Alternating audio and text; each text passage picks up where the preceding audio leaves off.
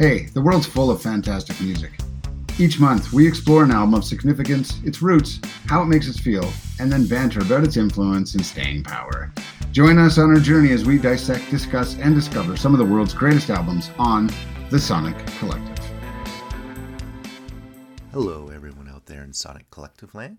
Thank you for joining us. I'm Scott G, and it's my turn to pick. For December twenty twenty-one, I decided to take my selection in a different direction. This month, we'll be listening to nineteen ninety-five's Garbage by Garbage, their first album that went on to be a massive critical and commercial success. Now I know what you're saying. Scott, nineties alt rock? What's the different direction? Well, where I'd normally be looking at a genre or a particular artist that had caught my eye, this time it was the producer. Butch Vig is most famously known for producing Nirvana's Nevermind and the Smashing Pumpkins' Gish albums, to their great success.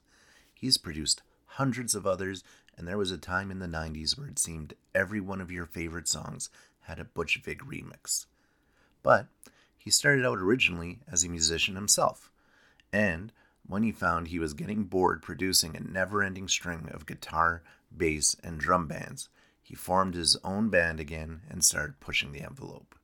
So, being a fan of those other nineties bands, I wanted to see what he'd do differently when it was his creative vision at the helm. And of course, Shirley Manson as lead singer and writing the lyrics has a deep influence on the sound as well, and I wanted a deep dive into how that interplay happens. So, have fun listening to Garbage by Garbage, and I highly encourage you to check out Butch's other work to help frame it in context. As always, the Sonic Collective team will get back together at the end of the month to share our thoughts and opinions with each other, and I hope you'll join us. Until then.